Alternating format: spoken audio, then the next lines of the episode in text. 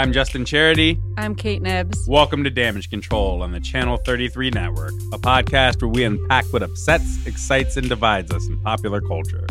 Do you guys like going to the movies? No! All right, we both do. but we've been arguing over whether MoviePass is a good deal or not for months, and this week we're going to look at the evidence. But first, once again, we're talking about Elon Musk. We can't stop. Ah, he's gotten himself in trouble with his investors. He somehow got an angry rapper trapped in his house. this week, we're going to figure out why exactly Elon Musk has come to represent everything bad about celebrity nerds in Silicon Valley.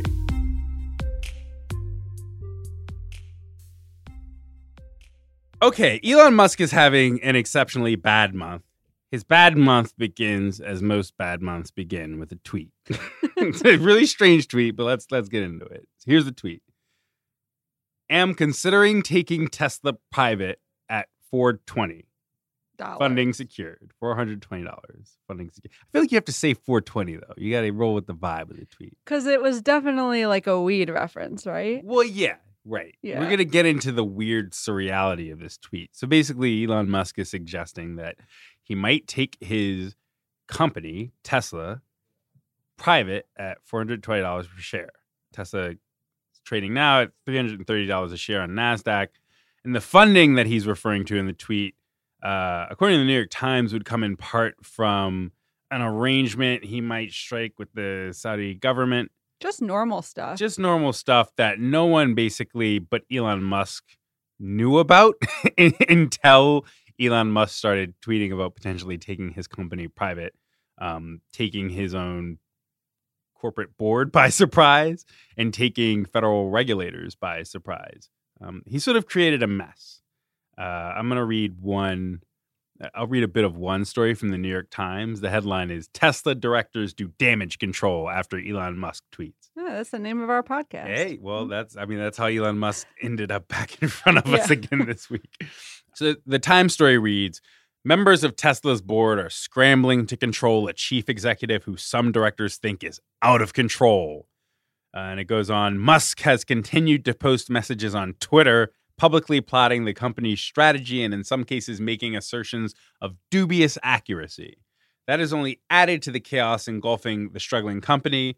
Tesla's board members are also racing to inoculate themselves from the possible fallout from Mr. Musk's public statements. I love the phrase making assertions of dubious, Dubious accuracy. accuracy. That's like rich people code for lying. Yeah, it's weird. It's weird how much media is coming up with euphemisms Yeah. for lying. And the euphemisms always in, involve at least one adverb and three words that are Mm. longer than 10 making letters. assertions of dubious accuracy.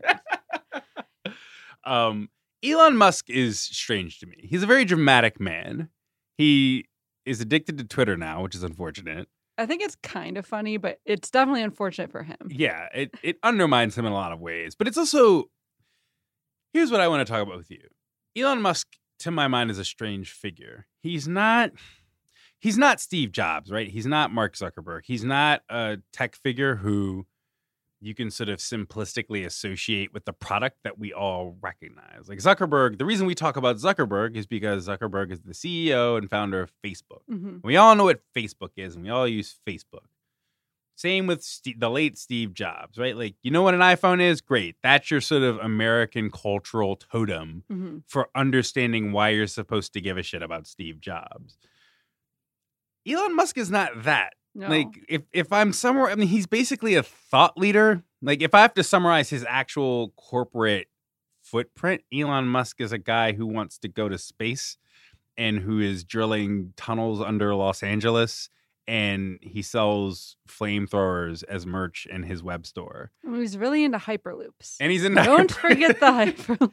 and then, and then with Tesla, Yeah. he he like markets electric cars to Republican homeowners. yeah, he's definitely like he's selling ideas more than products. Right. His Um, products are weird products. And yeah. his projects are weird projects. I think that people have a really emo- strong emotional connection to the idea of space exploration. And for a lot of his fans, he represents the like great South African creep hope for all that- for like the future of space exploration. I think that space I think I think that SpaceX more than anything else has sort of cemented his reputation or like cuz he has a crazy fan base. Like it that's what's so weird to me. It's like the amount of passionate support that this strange mm, is he a billionaire? Strange, extremely rich guy has managed to gather around himself is really weird. And yeah, I think it's probably connected to just the idea that he represents this like possible libertarian utopia on Mars that people are really into right now. Right. I think it, well, it seems like it's the space is half of it. I Mhm. definitely think that the just we're going to space part is essential, but I think you're right. The second, I think the crucial part to him having the sort of fandom he does Mhm. is that it's a desire to go to space coupled with uh, a very like bootstraps uh thought leadery vibe that Elon Musk seems to be working with all the time and seems to have fashioned into being his personal narrative, you know? That's so obnoxious because he's like not a bootstrap person at all. Like his mom is a model and his family like made their money in like the apartheid. They're like they have like a dark history. He's Yeah, but he that's not how he talks about himself. I know. Like he talks about like oh the you know he talks about having to raise money and I think like having to live in his car at one point or having to in scare quotes. Like he talks about himself as if that's not his background. Yeah. There's an alternate universe in which Elon Musk could be some benign, vague space visionary, and instead he is a he's kind of got an edge to him. He's got, like you said, a libertarian edge to him Mhm. on his own, Elon Musk is a lot. Mhm. Twitter is what's really fucked him up a little bit. like certainly this month, the past This is definitely weeks, not a good combination. he's one of those. Do you remember? I want to say first gen Twitter, where when Twitter was first popping, like 2007, right? I wasn't on it actually. Oh, so I don't know. Yeah. Well, I'll, I'll say like yeah. the first wave of Twitter, you basically had celebrities who obviously predate Twitter, and they get on Twitter and it just totally uh, wrecks them in certain way. Like they, their relationship to Twitter just becomes such that they're maybe too oversharey or too provocative, and it it starts to undermine their persona and make you wish that Twitter was never invented because it ruined your conception of a person. Like Lupe Fiasco was like Mm, that. Azealia MIA. Banks. Oh, well, Azealia Banks is a later stage, but I Mhm. think a lot of like MIA and Lupe Fiasco are two people where it's just like the worst thing that happened to their careers was Twitter. it was the advent of Twitter. Elon Musk is becoming Elon Musk is a contemporary example of that, where it's just he's lately way too into Twitter to the point that again he's sending tweets that are generating like uh, crisis among his the members of his board. Um, he seems like he's in too deep, and it seems like Twitter specifically has, I think, fundamentally altered or or been one of the things to fundamentally alter like the media's perception of Elon Musk. Um, in some fundamental way. Am I mm-hmm. exaggerating Twitter's role and his use of Twitter's role and like why he just seems kind of obnoxious now? I mean, I've always thought he was obnoxious, but he created a Tesla crisis by tweeting. I don't even know if most people know Elon Musk has a Twitter, is the thing. Even regardless, like I get what you're saying in a, in a mm-hmm. popular sense, how many people even know Elon Musk has a Twitter account, mm-hmm. right? But I think from Elon Musk's point of view, he just now spends so much time each day arguing with individual strangers about his businesses and about other people's businesses and about uh, caves in Thailand. You know Oh, what I mean? Like he he spends so much of his energy now micromanaging his image and micromanaging his um his his like public profile and to me it's it's unfortunate in the sense that I really just look at Musk as somebody who only really has a public profile because otherwise his business seems so um inessential to me personally. You say that, but wait till you get to Mars. Yeah, we, well, it'll be Via like a Hyperloop. penal colony Yeah. on Mars too. It'll be a really dystopian Yeah. outlook on Mars. But that's why I think about him in Twitter is because he.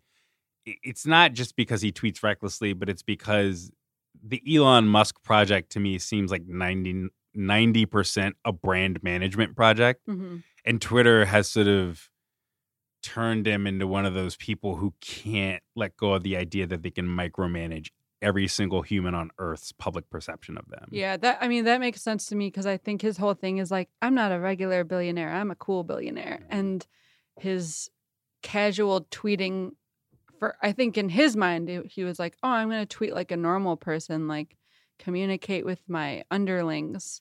It will be like it'll be good for me, but then he's it, it hasn't necessarily been good for him. I don't really think it's like image management. It's like blowing up his image because it's making it really clear that he's a, a kind of unstable. Right. Well, so now I think we could talk about. Uh, yeah. Because the, the the thing that Twitter's done, right, is it's kind of collapsed some of that distance between Elon Musk and people who have opinions about Elon Musk. Yeah. And Elon Musk himself personally collapsed some of this distance in a weird way this week, hmm this past weekend, by allowing uh it's the backstory here is Elon Musk, as we discussed in a previous episode, is dating the musician Grimes Yes. and Grimes apparently has like some recording space in Elon's home or one of his homes.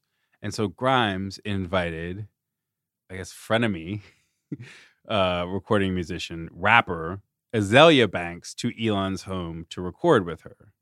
This is Azealia Banks's side of the story, Right. although I actually I believe this side of the story. Just Well, want to just want to say that Musk- loyalty yeah, up front. but but Musk has denied this and Yeah. Grimes hasn't said but, anything. but let's set up what it is. Yeah. So Azealia Banks, her weapon of choice in the standoff we're about to describe is Instagram, Instagram video specifically, right?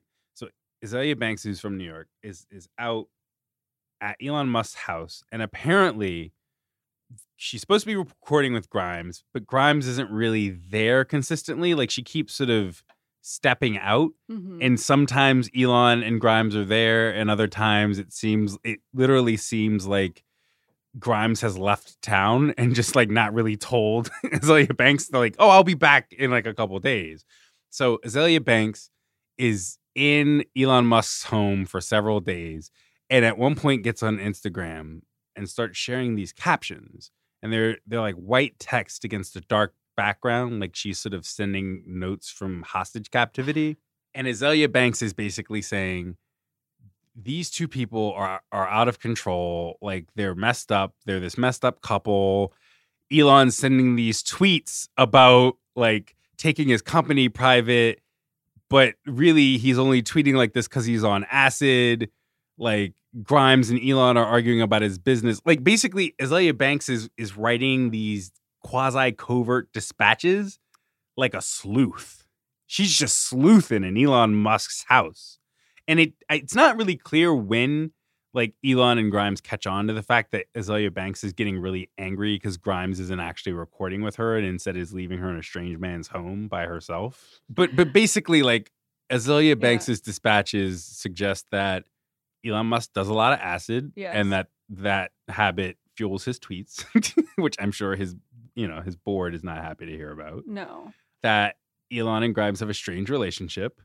Uh, that Azealia and Grimes have a strange relationship because there's a point at which like Azealia Banks starts saying really rude things about Grimes and Elon and and I, things I don't know that I should repeat on on this podcast.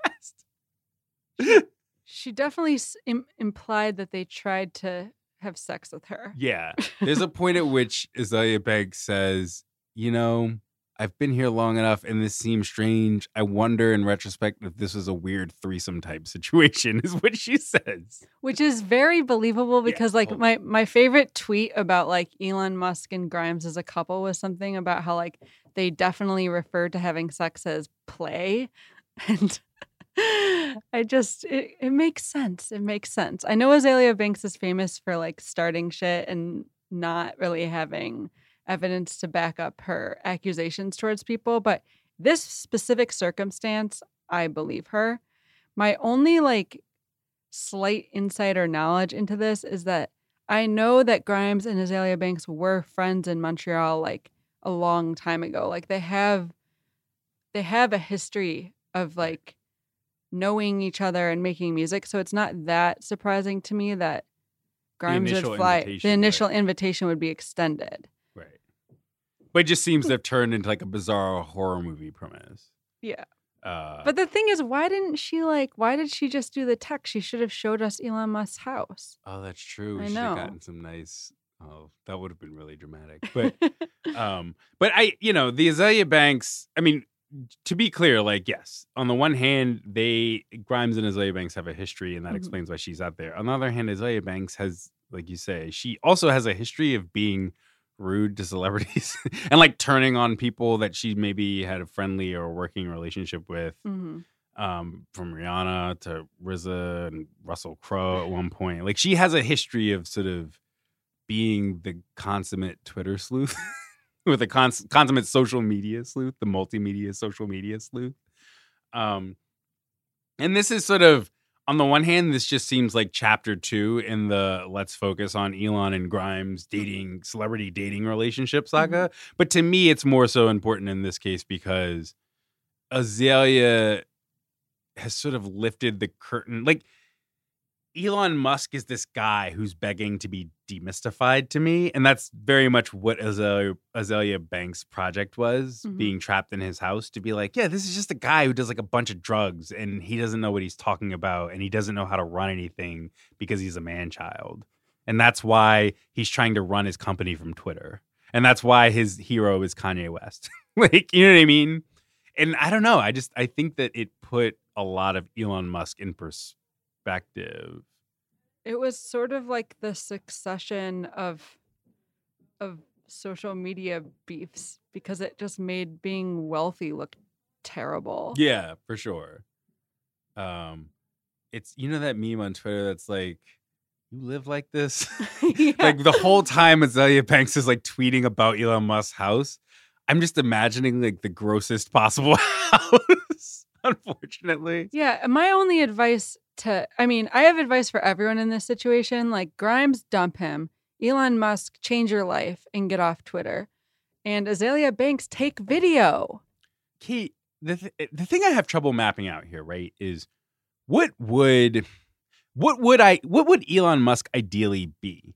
Because I just look at him, and again, he's he's demystified himself with Twitter. Mhm. Uh, I feel like Grimes has helped demystify him on Twitter.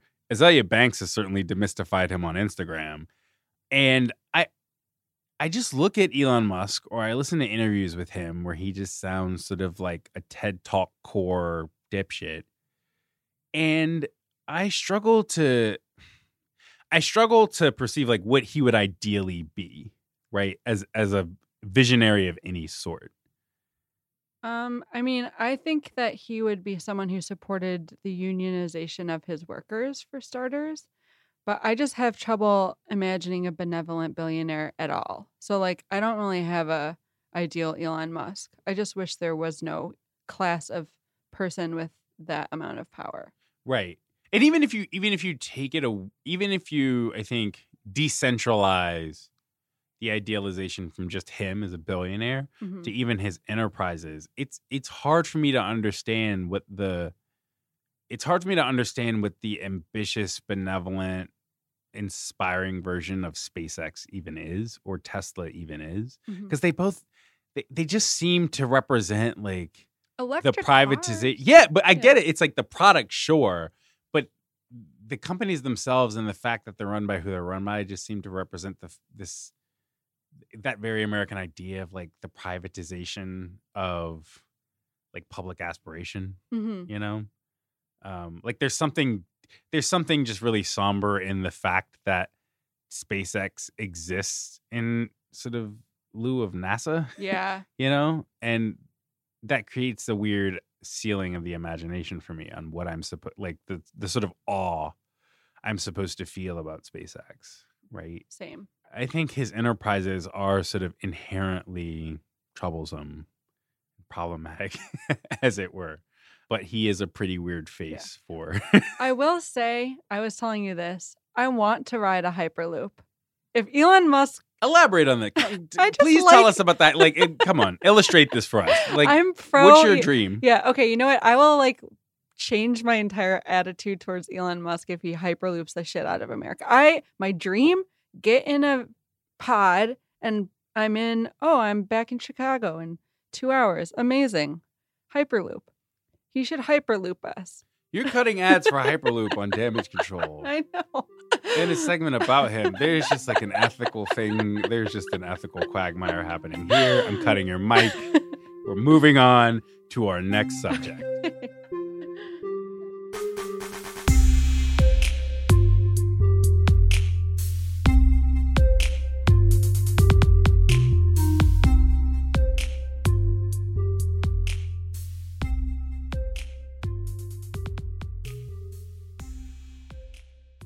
I am not exaggerating when I say that you and I have been bickering about Movie Pass for It's like for like 5 months, yeah. And we just did a written back and forth which you guys can read on theringer.com. We did it a few days ago. I've kind of changed my opinion since then, as loath as I am to admit that. Because, you know, I've always firmly believed that we should be grateful for Movie Pass's nonsense business plan as long as it gave us free movie tickets. Or not free, but cheap, really cheap. Yeah. But recently, I've been hearing all this horrible stuff about um, how MoviePass is making it insanely hard for users to cancel their subscriptions. Like after on Twitter yesterday, a bunch of different people were just showing me evidence of how MoviePass had basically like charged them money even though they had tried to cancel their their plans. So now I am coming around on the idea that MoviePass is movie ass.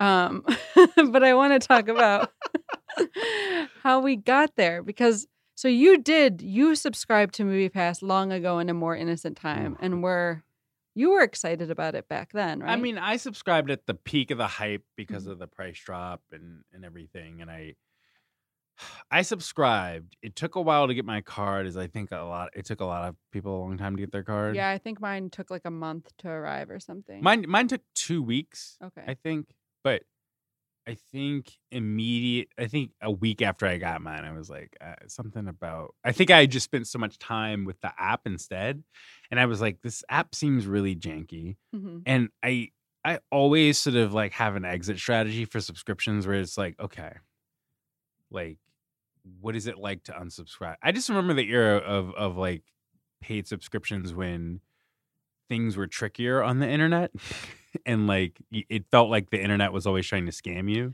That still happens all the time. Yeah. though. CBS All Access, Ooh. they mm, I canceled them and then they kept charging me. Yeah. Like I had to cancel twice until it, I actually stopped getting charged. or like you remember when Spotify used to, Spotify used to be Mhm. really hard to cancel. Spotify would do they would do the thing where they would put up five different are you sure? And they like some of them would look like you would cancel but in fine print it's like are you sure you want to still do this? And it's just- it's like um, yes, yeah. stop. but but i i started looking clicking around in the app of like okay if i were to cancel this like what's the process for it? How long would it take and i noticed that like you hit the first two buttons to go through the cancel process and the app would just be like uh the app's broken check back later. And i just kept i kept trying to do it for several days. And then by the time my card came i was just like something this is messed up. And i emailed and i was like cancel this. Yeah. i'm not doing this And- i don't like this. I didn't try to cancel because I was so jazzed about seeing all these movies, but that is kate tell him how many mo- you tell him how many movies you were seeing I was and how much like money it was costing you well, I was seeing like two a week for some some stretches of time. At least one. And so that like um, a normal movie ticket in New York costs like 16 bucks. It's Right. insane. So I was sometimes seeing like 10 movies a month for $10, whereas it would have cost like 160. So it was a crazy deal. you literally like kathleen kennedy over here you're just like a movie mogul I love the the cinema, man. so tell okay, so Yeah. tell us how Movie Pass Yeah. changed your life. It didn't change Yeah. mine because I canceled it before I could even use Well, it. Well, it was just it it changed going to the movies from being something I would do like once or twice a month as a fun like date night or treat to myself into just something I did all the time. And it made it lowered the bar for like what movies I would see. I would just be like, "Sure, I'll check that out." Um it just made made my life a little more fun. I'm also really lucky cuz our work is right in walking distance from like four movie theaters. So Right. it was really easy for me to just go to a movie after work or um, just one time uh, during work. but yeah, so I I thought it was such a great deal. I know I knew it didn't make sense because I was like, why am I getting all these movie tickets for ten dollars? right. But I was willing to look past the fact that like the user interface sucked and and I had heard that there were people who- like a lot of problems with with the app. I didn't really have any, but I looked past that because I was like, I'm saving so much money and I'm becoming a cinephile. Right. So we'll, we'll talk about the the problems that arise in a Mhm. second, but first I want to say like you, you talked about oh, looking past the sort of fundamental illogic of like I'm getting all these movies for ten dollars a month. How does Mhm. that make sense? How does it make sense? Like let's try to make some sense of it. It didn't. It didn't. Like they're yeah. That's the short answer. But one of the like they were trying to do a few different things with the business. They were trying to sort of convince like movie companies or whatever. I don't know. That's not the official name. But they were trying to get like advertising partnerships. Then they were also like taking our data and like our location data, what kind of movies we saw, our demographic data, and selling it, which is very creepy. Like for privacy, it's not good.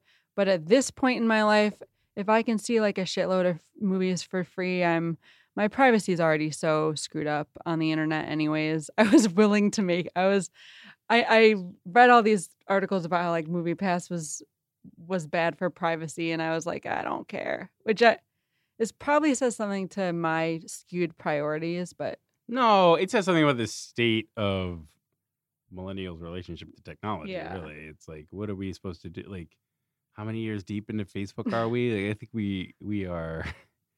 We we came up off our privacy a long time ago. Yeah.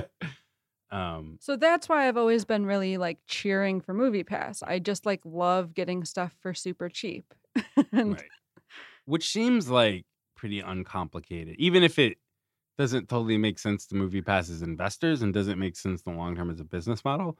Seems simple enough if you're a consumer. Mhm. But then, like in the past several weeks, Movie Pass has been throwing out plot twists of their subscription.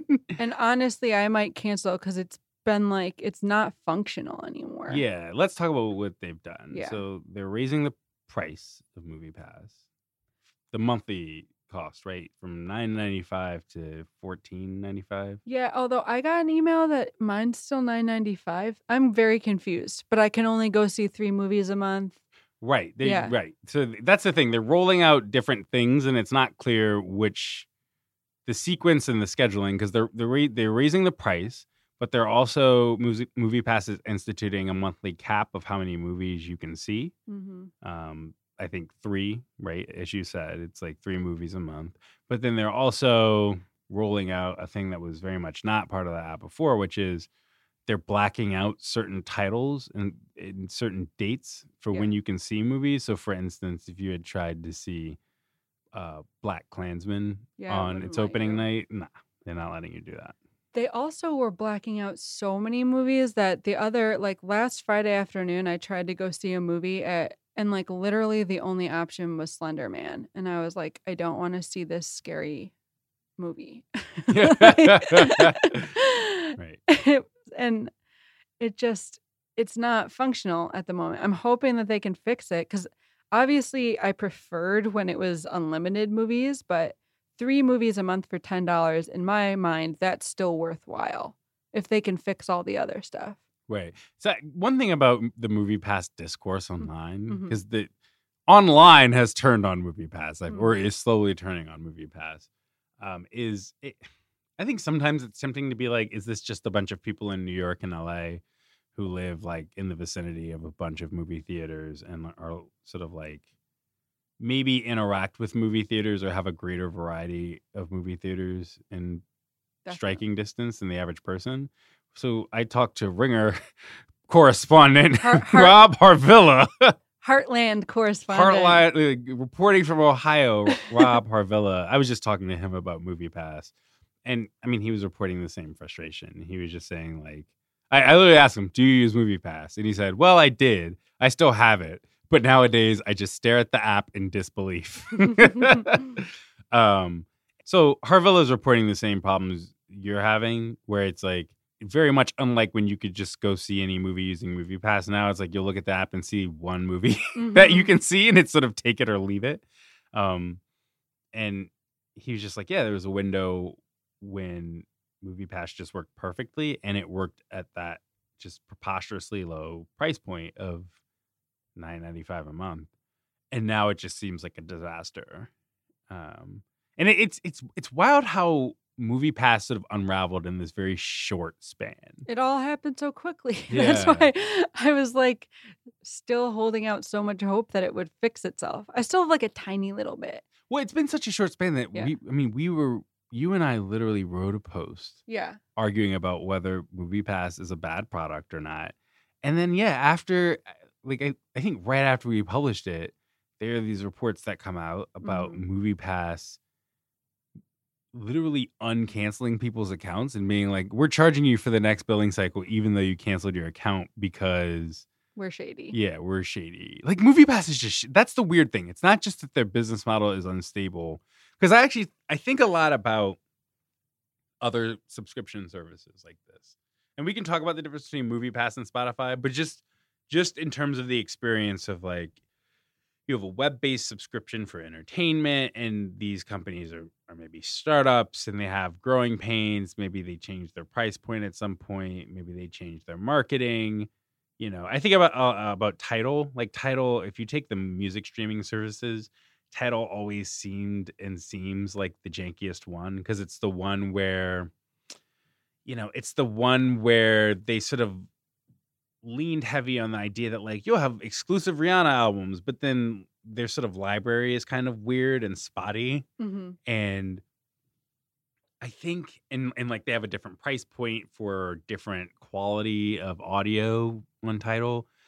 And it's like that's to me, that's the more sort of bits you're doing as a company like that, the less I want your product. Because it's just like to me, the ideal product like this is to borrow a phrase, one that you can set and forget. Mm-hmm. Like that's how that's how my Spotify works, right? It's like I don't remember when I subscribed to Spotify, but I've literally never thought about it again because I just use Spotify and it's so seamless and it doesn't like barrel roll in front of me and be like, "We're changing your subscription. We're doing this. We're we're uh, limiting this feature." Like it makes it easy for me to just throw money at Spotify and not even think about it.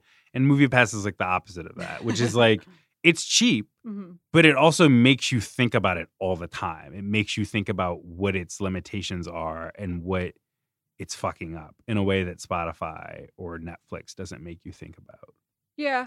I mean, I will say I didn't like this movie pass movie passes decline happened really quickly. Before it, I wasn't I was just like, "Yay, movie pass."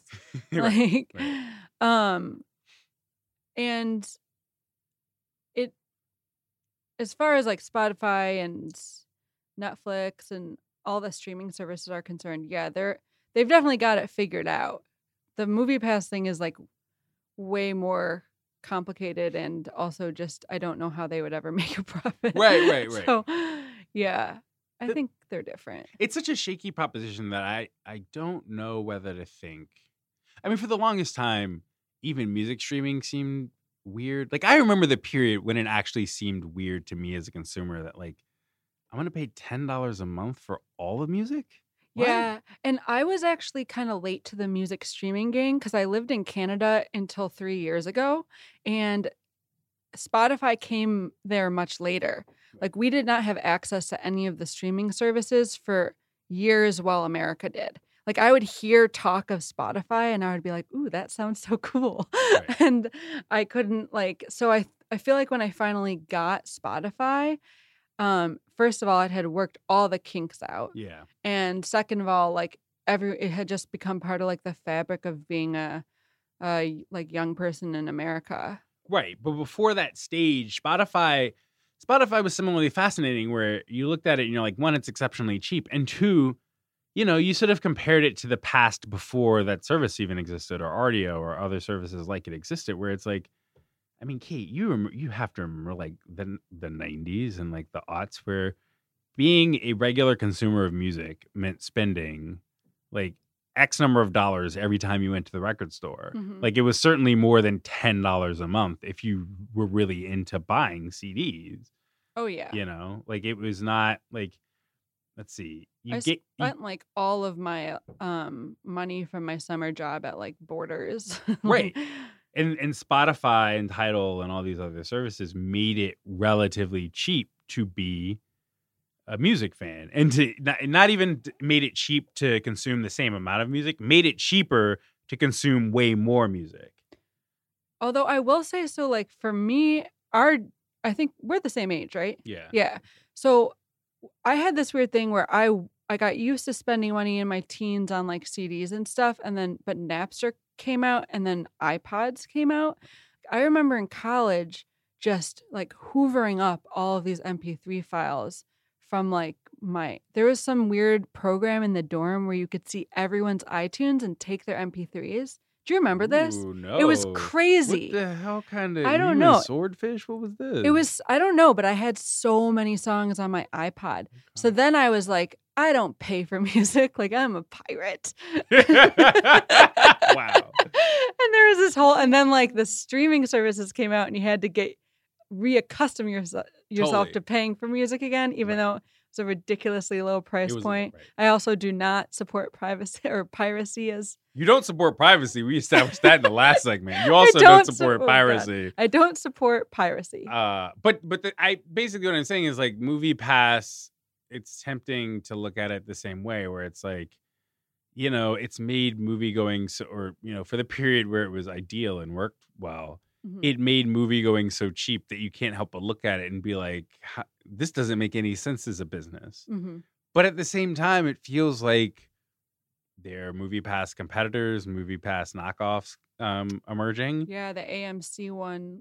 Um, it's a little more expensive, I believe. It's Yeah. like, uh, it's twice the cost. It's yeah. nineteen ninety nine. that's twenty dollars. still like the price of one movie ticket, anyways. And it's also like AMC seems like a more, like a more. Well, they have a stronger, logistic- yeah, hold in the Yeah. marketplace already of, of Yeah. theater going. But it's weird. It, it does feel like a weird Schrodinger situation where it's equally easy to imagine that movie pass was a fluke. It was a scam of a bunch of investors, and ultimately it's going to fold. And we're not. That's not. That's very much not going to be the future of movie going because it financially just doesn't add up. Or envision a future where uh, a more competent, a better structured company comes along and makes it make sense. Like I can imagine I both of those so. things in the same way that like I could imagine when Spotify made no sense whatsoever and just seemed like it was it was way too advantageous to me the consumer or the alternative reality in which Spotify redefined music. I hope there's still ways to see movies at a more reasonable price point because like sixteen dollars a ticket is not okay. Not not for the magic of cinema, Justin. Especially not if you see 30 movies a month like Kate Knibbs. Shadow film correspondent just- Kate Knibbs. anyway, so yeah, Movie Pass. I'm ready to admit I don't really see how it's going to fix itself. I'm probably going to cancel my subscription. Also, they should, if they let me. um, but I do hope that Movie Passes will will like inspire other businesses to to offer discount movie theater packages of some kind. I also would love it if they, you know, they did that for other stuff. Like I love going out into the world and seeing entertainment. In my ideal world, there'd be like a movie pass for the theater and a movie pass for uh, sports events and a movie pass for concerts. That's the world I want to live in. Wow, you're like your own Elon Musk type figure. You're your own sort of visionary. If anyone is a venture capitalist listening to this podcast, please give me money. My God, I'm gonna end up being like your vice president for something or other. That's giving yourself a lot of credit.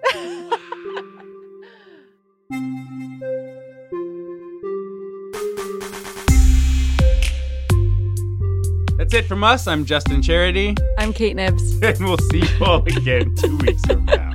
Bye.